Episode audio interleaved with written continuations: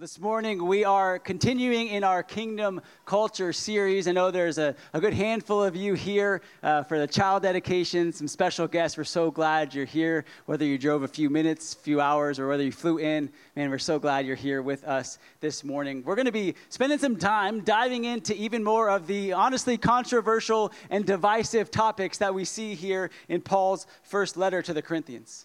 Because what Paul does is he, he writes this letter to help the, the Corinthian church to differentiate between worldly culture and kingdom culture. And if you were here with us last week, then you know what a tangled web this really was for these Corinthians. Because right? they were seeking to leave behind a lot of the, the cultural patterns in order to pursue the things of Jesus. The problem was there was a lot of things that they had trouble differentiating. So last week we spoke on the topic of, of sex. This week we're going to speak on the topic of marriage, of singleness, and divorce. And the reality is we're going to try to point you back to, to God's design. So Paul does all throughout 1 Corinthians as he points the Corinthian church back to, hey, this is how God has designed you to live. This is what kingdom culture looks like. And so before we get going, I actually just want to give Pastor Josiah a quick shout out last week, covering such a challenging topic in such a helpful and relevant way as he helped us to address some of the, the myths that we've been led to believe around sex. And what I want to do this morning is actually to encourage you to see this morning's message as really a part two of sorts. And there's a couple reasons why. First is that this is a letter that we're reading. Right? We weren't uh, Paul didn't write this with, with, with chapter and verse breaks in here. Those little headings uh, that you might see in your Bibles, those weren't there. This was one continuous letter.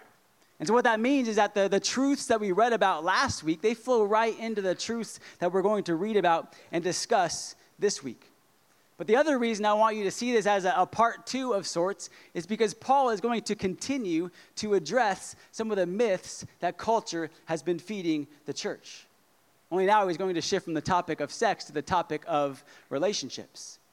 And the reality is, when it comes to our romantic relationships, there is no shortage of myths that need to be busted. Can I get an amen? and y'all, I should know. I should know because even though I've been married to my incredible wife, Lindsay, for almost 12 years now, I spent years and years as a heartbroken and hopeless romantic. Now, I know it may not seem like it to you. I got this rough, tough, you know, macho guy exterior, but the reality, why are y'all laughing at that? Now I know how you really feel. Okay, that's fine. But you're, you're not wrong. You're, you're not wrong. See, for, for so many years, right, I would watch, like, unashamedly watch all these romantic comedies. Everybody's watched one of these. Even you, Gideon. I know you have. And y'all, I would even try to emulate some of these over the top romantic gestures that we see in these movies. I mean it when I tell you, I put the hopeless into hopeless romantic. Y'all, I had it bad. See, I fully believe that the way towards happiness was to find something like this. And what that led me to do is led me to, to date a bunch of girls I never should have dated, to spend a bunch of money I never really had, all to find myself just repeatedly disappointed, devastated at times, heartbroken, and hopeless. And listen, I'm not proud of those things, but the reality is I know I'm not alone in them either. I was doing some, some research this week, and, and even secular people will say, hey, that culture, media, uh, music, movies, all these things, culture has led to us having unrealistic expectations of relationships. And as a result, then, more often than not, people come to find lower than average satisfaction in them. My guess is that some, or maybe even all of you, can relate to that this morning. This is what happens when we allow the culture around us to influence us. We go chasing after myths, and then we're surprised when all of a sudden our lives, our, our romantic relationships, look nothing like they do in the movies. When we didn't marry our high school sweetheart, right? When we're still searching for the one or when our husband turns out to be absolutely nothing like Ryan Gosling. There's, there, there can only be one, guys. There can only be one. Listen, family, it's time that we wake up, right, to, the rea- to realize the, the, the culture of the city around us. It hasn't just influenced our view of sex, it's also influenced and impacted the way that we view our relationships. And these myths that we've been led to believe, they are destructive. These myths we've been led to believe around our relationships, they are destructive because they coax us, whether we're married or whether we're single, to chase after contentment outside of God's desire and outside of God's design. They coax us to chase after this contentment outside of God's desire and God's design. So today's message is not just going to be about marriage, it's not just going to be about sex. It's about honoring and glorifying God right where He has placed you. Which means this morning there is a, a word in this message for each of you, whether you're married, single, divorced, or anywhere in between those things. I believe God has a word to share with each of you this morning, and I believe He's going to use His word to reveal more of this kingdom culture that we have been called to live in. Y'all ready for that? All right, good. Would you pray with me? Father, we give you thanks for this wonderful day. Lord, for this wonderful celebration of what you're doing in your church. And Lord, we ask that you would just use this time. Lord, would you speak to us through your word? Would you convict us? Would you compel us to both live in and carry out kingdom culture? We ask these things in Jesus' name. Amen. Amen. Well, this morning we're going to be in 1 Corinthians chapter 7. And so, for those of you that brought your Bibles or Bible apps, you go ahead and, and get those out now and get ready. As you do that, let me just uh, briefly explain to you the, the context that we were finding the Corinthian church in. If you've been here the last couple of weeks, you heard me compare it to California. Pastor Josiah compared it to Austin. It's this whole idea. This is a young, thriving, vibrant, but also uh, maybe a little bit confused society. People are chasing after things, and we certainly see that in the sexual promiscuity, the experimentation that was happening. And the reality is, for the Corinthian church, not only were these, these people surrounded by this culture, but most of them were just recently removed from it. So, what you had is you had a, a bunch of people that were trying to follow Jesus, right, who had been washed clean, who had given their lives to him, who were still trying to make sense of how all of this works together. Right? These are basically all, they're all first generation Christians. Right? Many of us, we were given the blessing of growing up watching parents or watching those around us and seeing how this kingdom culture life is supposed to be lived out. Well, the Corinthians, they didn't really have that opportunity. How were they supposed to live as a spouse in light of their newfound identity in Christ? How is their identity supposed to influence their relationships or even their pursuit of them? These are difficult questions for us to answer, right? Even for us here today. How much more so for these people living in the midst of this context without that same foundation? And so, what this does, families, it leads the Corinthian church to write a letter to Paul. So we read this letter of First Corinthians. This is actually his response to their letter because they wrote to him saying, Hey, Paul, like, thanks for playing the church. Thanks for raising us up. We got some questions still. We got some things that are left unanswered. It's all the, the what ifs.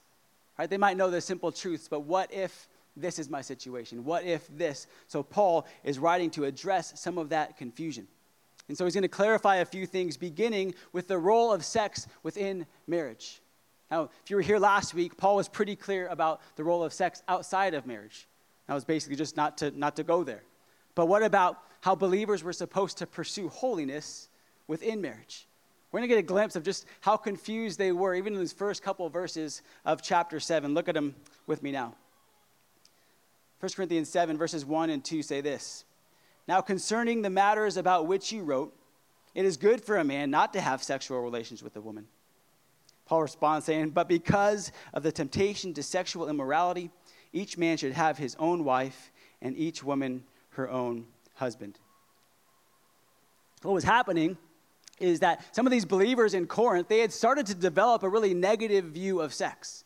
They knew the immorality it could lead to, so what they did is they just swung the pendulum back the other direction and said, hey, we're just going to stay away from that altogether. Right? Even married couples, they just gave it up. And what Paul is saying here is that, hey, that is unnecessary. It's, it's probably going to be harmful to your relationship because that desire for holiness is actually leading them to operate outside of God's design. Right? He reminds them again that sex was designed specifically for marriage. And because of that, Paul actually encourages sex be practiced regularly within marriage. We just pause for a second and say, Welcome to those of you guys who just tuned into the conversation. it's all ladies laughing, notice that. notice that I said the word regularly, okay? I said regularly, intentionally. I didn't say weekly, I didn't say daily, I said regularly, because it's not a matter of frequency, it's a matter of consistency. It's not a matter of frequency, it's a matter of consistency. So when I say it should happen with regularity, I mean that outside of unusual circumstances, it should not become a rarity. Are y'all with me? See, sex within marriage is good. That is what God designed it for. But on the flip side, getting married just to have sex, not so good. I know Paul doesn't necessarily address this here, but what, what the church has done in a lot of cases is gone ahead and inserted that truth. We don't see that in Scripture. We don't see uh, the Apostle Paul offering up sex as this escape clause to those who are struggling with sexual temptation, to those who are struggling with sexual sin. See, some, some people, even some churches, they'll, they'll use this verse, they'll interpret it as giving permission to folks to use marriage as a means to an end. That's not what's happening here. Paul's not telling the sexually frustrated singles to get married. What he's saying is that those who are married should live as though they are married. Does that make sense? Good. So I want to shift now to those marriage myths that we were talking about just a second ago. There were marriage myths that were surrounding the Corinthian culture, and they're not a lot different from the marriage myths that are surrounding us today. So we're going to start, for those of you note takers, you can jot this one down. Marriage myth number one is that my body belongs to me. My body belongs to me. Look with me at verses three and four. It says this The husband should give to his wife her conjugal rights, and likewise the wife to her husband. For the wife does not have authority over her own body, but the husband does. Likewise, the husband does not have authority over his own body, but the wife does. Mean, there is no way for me to overemphasize just how countercultural these verses, these words would have been to the Corinthian church. Right, the idea that there could have been any sort of mutuality in marriage, either in bed or outside of it, would have been laughable to the Corinthians. See, because in the Corinthian culture, sexual satisfaction was the man's right. In fact, just about everything was the man's right. Right? His, his wife, his family, those in his household, they were all there to serve him. And here comes Paul saying, hey, not so fast. He says this covenant of marriage was designed to be a reciprocal one, where each partner serves the other and gives to the other what is rightfully theirs. Let me say that again, because I think that's countercultural even, even in today's day and age. Right? That marriage is designed to be a reciprocal relationship where each partner serves the other and gives to the other what is rightfully theirs. See, this is where I think worldly culture and kingdom culture collide. As what Paul's saying is that the authority that you think you have over your body, it actually belongs to your spouse. And so, what our posture should be then is to be focused more on what we can give than what we can get. So, here's what it does it takes this mindset that Pastor Josiah talked about last week of, of my body being used for my purpose, my plan, and for my pleasure. And it changes our, our focus to seeing our bodies as being used for God's purpose by God's plan for our partner's pleasure. It's an important truth I need you to understand. Paul's getting at here that sex within marriage is not just meant to be exclusive or consistent, but it's meant to be selfless. Not just consistent or exclusive, but selfless. And here I get that this is going to maybe ruffle some of your feathers. Because some of us have been led to believe that sex is all about us, what we can get out of it. Man, so many couples would find a healthier marriage if they simply understood that their bodies do not belong to them. Y'all with me? Good. Because I think it's equally important to talk about what this passage doesn't mean. This passage does not give you the right to demand sex from your spouse. Period. Just because you have the, the stronger desire doesn't mean that you get your way. That's not at all what this is saying. It's focusing on what you can give more than what you can get. In the same way, giving authority over your body to your spouse does not relinquish your right to say no does not relinquish your right to say no. The, the painful truth is that verses like these have been used, even within the church, to justify sexual abuse within marriage. I know that this isn't comfortable to talk about, but I also know it's happening, so I'm not going to steer away from it. Just because we're commanded to, to give authority over our bodies over to our spouse does not give them the authority to abuse it. Plain and simple. And finally, this does not give you the right to hold your spouse responsible for how you respond to sexual temptation. If you watch pornography, if you commit adultery, if you are struggling with lust, that is not your partner's fault. That's your fault. Own up to that responsibility. Take that opportunity to stop being so selfish and instead to be selfless because that is what a kingdom focused marriage requires. We on the same page here, family? Good. Let's move to marriage myth number two. Marriage myth number one was my body belongs to me. Marriage myth number two is that sex is only about pleasure and procreation. Sex is only about pleasure and procreation. Look with me at verse 5, and then I'll explain what I mean by that.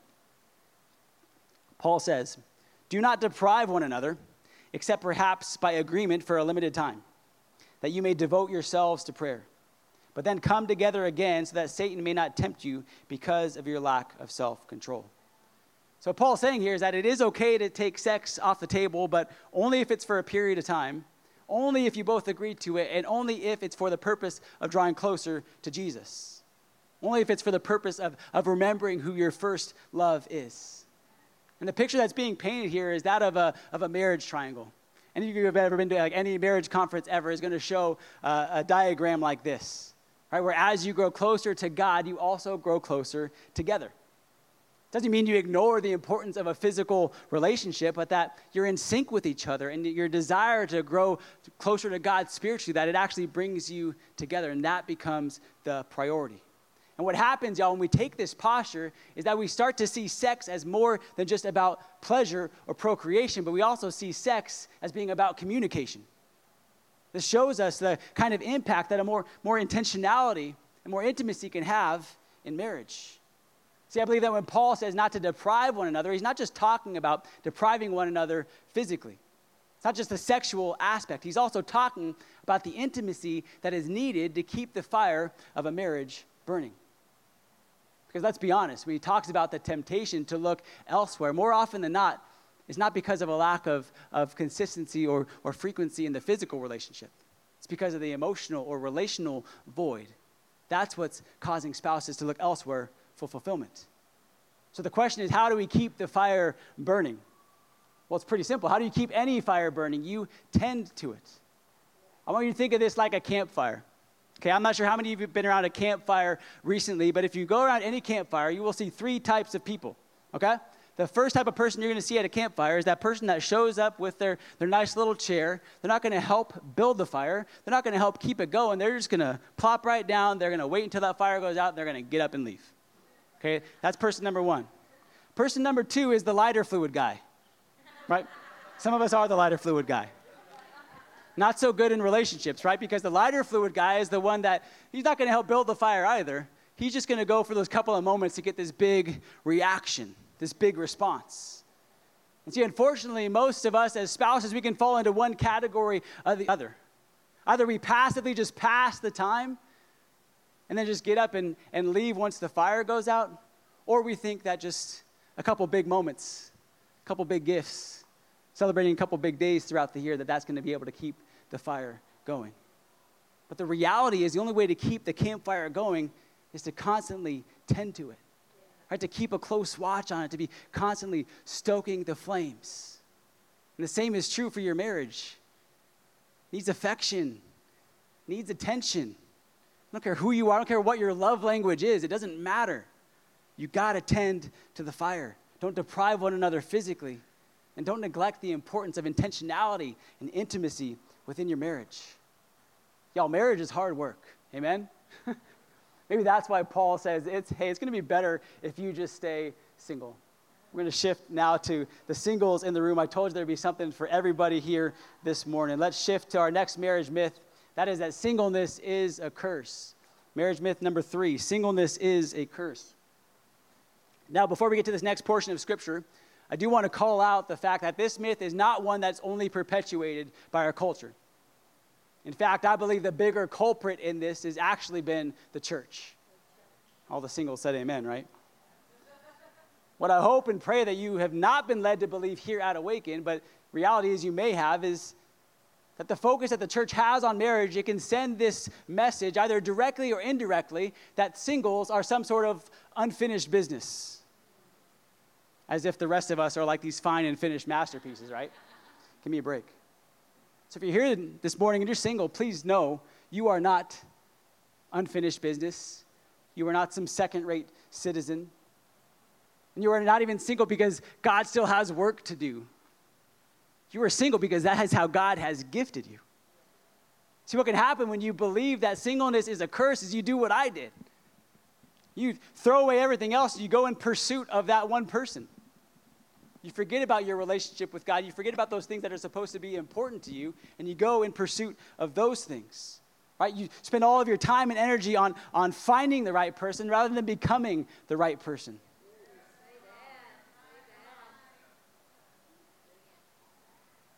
Or, worse yet, you focus so much energy on becoming the right person, thinking that once you become the right person, well, then God's going to bless me with that special someone. That's not God's design for marriage. Marriage is not some sort of like incentive in God's spiritual program. It's just not. In fact, Paul is going to tell us that singleness is actually preferred. Check this out verses 6 through 9. It says, Now as a concession, not as a command, I say this I wish that all were myself, whereas I myself am but each has his own gift from God, one of one kind and one of another. To the unmarried and the widows, I say that it is good for them to remain single, as I am. But if they cannot exercise self control, they should marry, for it is better to marry than to burn with passion. See, I love what Paul emphasizes here. He says, hey, wherever you're at in life, hey, that is God's gift to you. All right, so if you're married, you have been given the gift of marriage. And if you are single, then you've been given the gift of singleness. It's not a curse, it is a gift. So he says, hey, use it. Now, I want to do give a, a brief caveat here because I know there are some of you here this morning who have lost a spouse. Some of you here who have, have been divorced. That's not a gift. Your loss, your pain, that is not a gift. That's not what Paul's saying here. That's not what I'm saying. What he's saying is that the singleness itself is a gift. And just as God gives us spiritual things to do the things that He has called us to do, He blesses us with the gift of marriage or the gift of singleness to do the things that He's called us to do. He's given us a purpose in our marriage, He's given us a purpose in your singleness. In fact, Paul's going to speak to that in verses 32 through 35.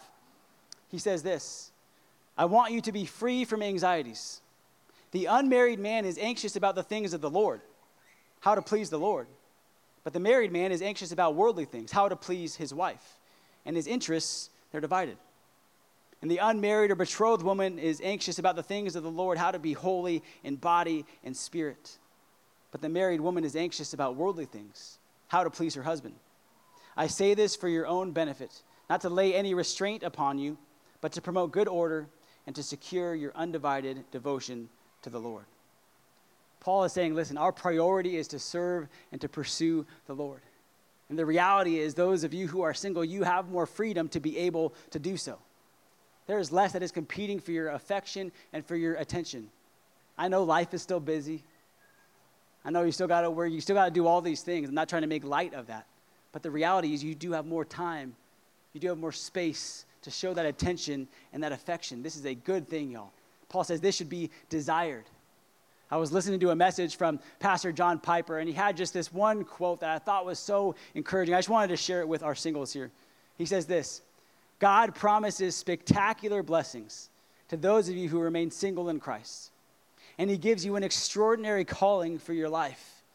To be single in Christ is therefore not a falling short of God's best, but a path of Christ exalting, covenant keeping obedience that many are called to walk. So if you're here this morning and you're single, don't let your singleness be a distraction from you becoming a more deeply devoted disciple of Jesus. I know the last time you read Matthew 28, but when Jesus gives the Great Commission, I'm pretty sure he didn't say, Go get married and then make disciples of all nations. He didn't. He said, Go and make disciples. Marriage is not a prerequisite for having an impact for Jesus. It's not a prerequisite. If anything, it makes it more challenging. So take advantage of this gift that God has given you and pursue the mission that He has sent you on. Singles, you've been given a gift, so use it. Not to gratify yourself, but to glorify God. I'm going to make the spiritual practical here just real quick because I don't want this just to be like a rah rah pep talk. Easy for you to say, Pastor Ryan, right? Let me give you three things that your gift enables you to do. more freely. Number one, enables you to more freely develop your dependency on Christ. It's opportunity you have. You may not have as many people to rely on. That is a gift because it allows you to focus more on Jesus. Number two is to deepen your understanding of God's word. Take advantage of whatever extra time you have to spend time in His word, learning His truth. Number three, to devote time to serving your church. This one's not as self serving as you think it is. God's given you gifts and given you the opportunity and the freedom to use it. Listen, none of these things require us to be single, but the fact is, those of you who are single have more freedom with which to press in to these things. Okay, we've covered our married in the room, we covered our singles in the room. Now we're going to talk about one more area we've yet to discuss. Right? What happens when our desire for fulfillment or even our desire for holiness leads to us uh, leaving aside marriage altogether? This is going to be the topic of divorce this morning, which was just as prevalent for the Corinthians as it is for us now. Look with me at verses 10 through 17. Paul says, To the married I give this charge, not I, but the Lord. The wife should not separate from her husband. But if she does, she should remain unmarried or else be reconciled to her husband and the husband should not divorce his wife. To the rest, I say, I, not the Lord, that if any brother has a wife who is an unbeliever, and she consents to live with him, he should not divorce her. If any woman has a husband who is an unbeliever, and he consents to live with her, she should not divorce him. For the unbelieving husband is made holy because of his wife, and the unbelieving wife is made holy because of her husband. Otherwise, your children would be unclean, but as it is, they are holy. But if the unbelieving partner separates, let it be so. In such cases, the brother or sister is not enslaved. God has called you to peace. For how do you know, wife, whether you will save your husband? Or how do you know, husband, whether you will save your wife? Only let each person lead the life the Lord has assigned to him and to which God has called him. This is my rule in all the churches. Okay, there is a lot going on here, a lot for us to unpack, but at the foundational level, the myth that Paul is writing to address and to debunk here is that marriage is temporary. That's our fourth and final myth this morning. Marriage is temporary. See, what was happening in those days was not a whole lot different than what's happening right now. Right? Divorce is prevalent. Sure, it was only the, the men who could seek after the divorce, really, but, but they were taking liberal use of this freedom that they were given. And the reality is, some of their, their reasoning for divorce, some of their intention was actually, actually good. Some of them were doing this because they thought it was a way to lead them to be more, more holy. But what Paul makes perfectly clear here is that divorce is not a part of God's design. That those who, who were married were not to chase after contentment outside of their marriage, but were to stay true to this lifelong commitment. Let me again say one more quick caveat here. When it comes to things like abuse, when it comes to certain mistreatment, when it comes to infidelity, Scripture speaks to that. Okay, we don't have time to go into those things right now. But outside of those things that Scripture allows, Paul's saying divorce is not a part of God's design. And now I know that this is a, a biblical truth, it's rooted in, in spiritual truth, but there's also some practical implications here. So I wanted to share something I came across that I thought was really interesting this week. I don't know if you knew this, but relationships experts, they all pretty much unanimously agree that it takes several years for married couples to find their rhythm in their marriage. They actually said it takes anywhere between 9 to 14 years for the average couple to find a rhythm. 9 to 14 years. Isn't that crazy? Meanwhile, the average couples in the US that are getting divorced, they're splitting up within the first four years of marriage. What that means is more often than not, right after they get hitched, after their lives don't line up with the movies we talked about. They just break things off before they even get to the good part. It's what happens when you believe that marriage is only for your own personal happiness. How you take what God intended to be a lifelong covenant and you see it instead as a short term commitment. Paul is here to remind us that is not God's design for marriage. That if it's happiness and holiness you're after, the best way you're going to find that is by staying true to God's design. So he tells those who are married to stay married. Right? God has used, he's placed them in that marriage, right? Even though they may not have been believers when they went into it, he's placed them into it for a purpose. He's going to use it to accomplish his purpose. In fact, what happens when, when you're married and you, you don't allow divorce to even be part of the discussion is it actually increases your dependency on God. It increases your dependency on Him. It actually even increases your dependency on your community. So that's the command he gives to the believers who are married. But what about those believers who are, are married to an unbelieving spouse? Would it be better for them to, to separate from their spouse because they're, they're unequally yoked? Well, Jesus never spoke to this, which, by the way, is why Paul puts in parentheses there uh, I, not the Lord. It's not that he's, he's just giving his personal opinion. This is still uh, inspired by the Holy Spirit. This still carries divine authority. What he's saying is that, hey, Jesus never said this specifically, but this truth still holds true. Right? Paul's answer in this circumstance, when there's one believing spouse and one unbelieving spouse, is the same it's to stay married, because marriage is not temporary. In fact, Paul goes on in verse 14 to speak to the fact that it is both a benefit and a blessing when the believing spouse stays true to their commitment. It benefits and it blesses not just the unbelieving spouse, but also the children. Let's look back at that verse real quick. This is important. It says, The unbelieving husband is made holy because of his wife, and the unbelieving wife is made holy because of her husband. Otherwise, your children would be unclean, but as it is, they are holy. Now, this doesn't mean that the unbelieving spouse or the children, like, that they, that they just simply inherit the faith of the believing spouse, right? Our faith can't be borrowed, it can't be inherited in that same way. But the faith of the believer, it benefits all those who are around them and who is in closer proximity than their spouse or their children. This is the same idea that Jesus speaks to in Matthew chapter 5 when he talks about a believer being a light and giving light to all those that are around them, giving light to everyone in the house. Everyone is blessed and benefits when gospel truths illuminate their lives. So, Paul's encouragement for both the, the equally and the unequally yoked is the same. He says, stay married. But he goes on to address one more circumstance how a believer should respond when their unbelieving spouse decides to leave. He says, let it be so. Let it be so. Well, what does that mean, Paul? There's a lot of debate actually about what exactly Paul is communicating here. I'm happy to have that conversation with you another time. But what I want to just focus on this morning is one thing that Paul does make clear. Says that in that circumstance, the purpose of the believer is to pursue peace. He says, God has called you to peace. What he's saying is, hey, believer, if you find yourself in this situation, you are to reflect the heart of God in response to your spouse, even if they have done things to hurt you even if they have wandered from you. Even if their desire is to leave, the command remains the same. God has called you to peace, so pursue it. Now, as I was reflecting on this, this challenging verse, God brought to mind the Old Testament prophet Hosea. I know how many of you are familiar with this story, but Hosea was married to a woman by the name of Gomer. Yes, there's a woman in the Bible named Gomer.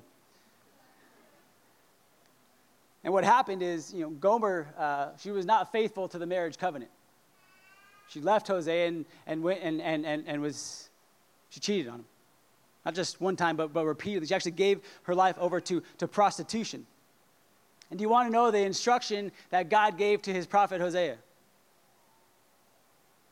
He said, Go to her, pursue her, comfort her, clothe her, and when she comes back, he said, receive her and reconcile with her.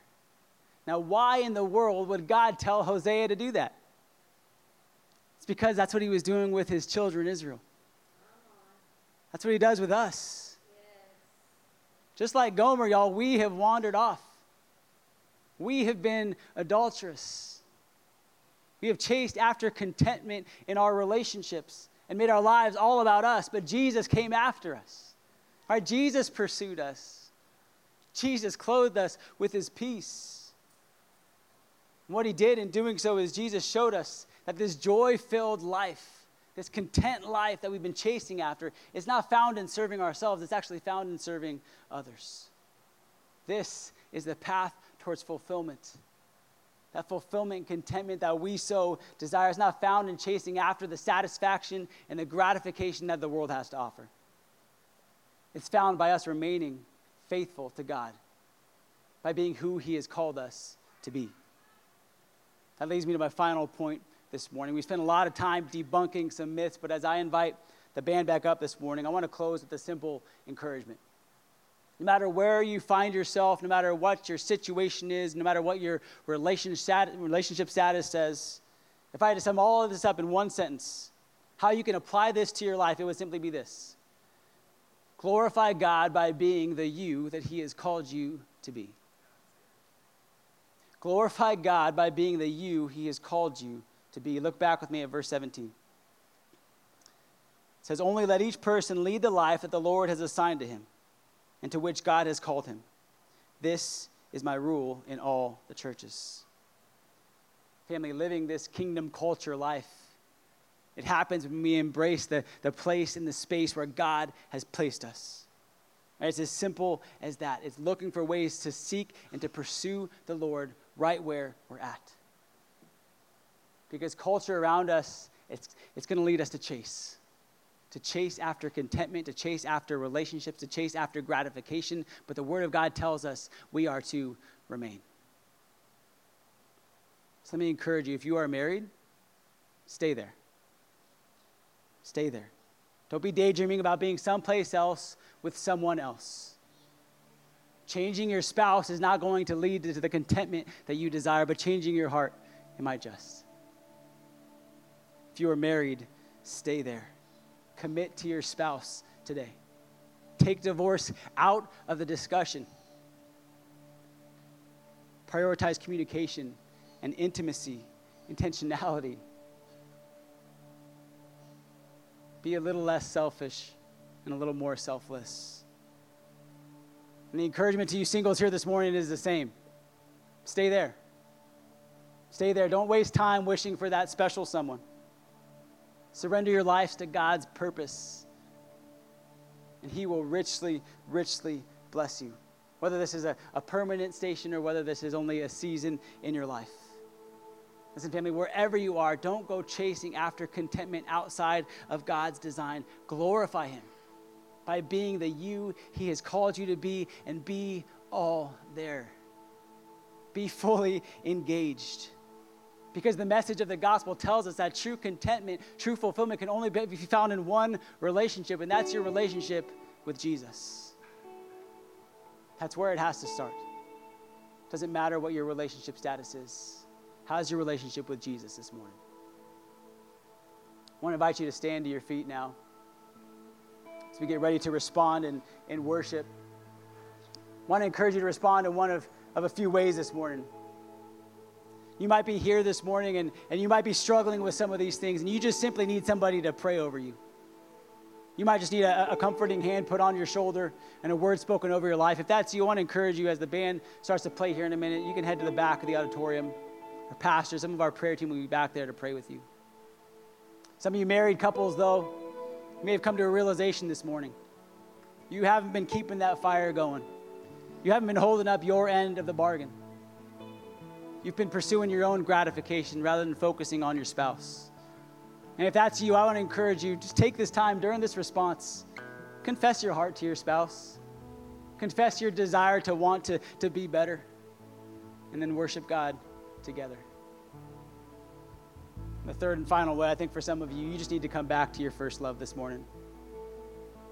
Maybe this morning isn't even about your relationship with people your relationship with a spouse or a girlfriend or a boyfriend or your lack thereof. It's about your relationship with Jesus. Would you take this time as we respond to reconnect with your Savior?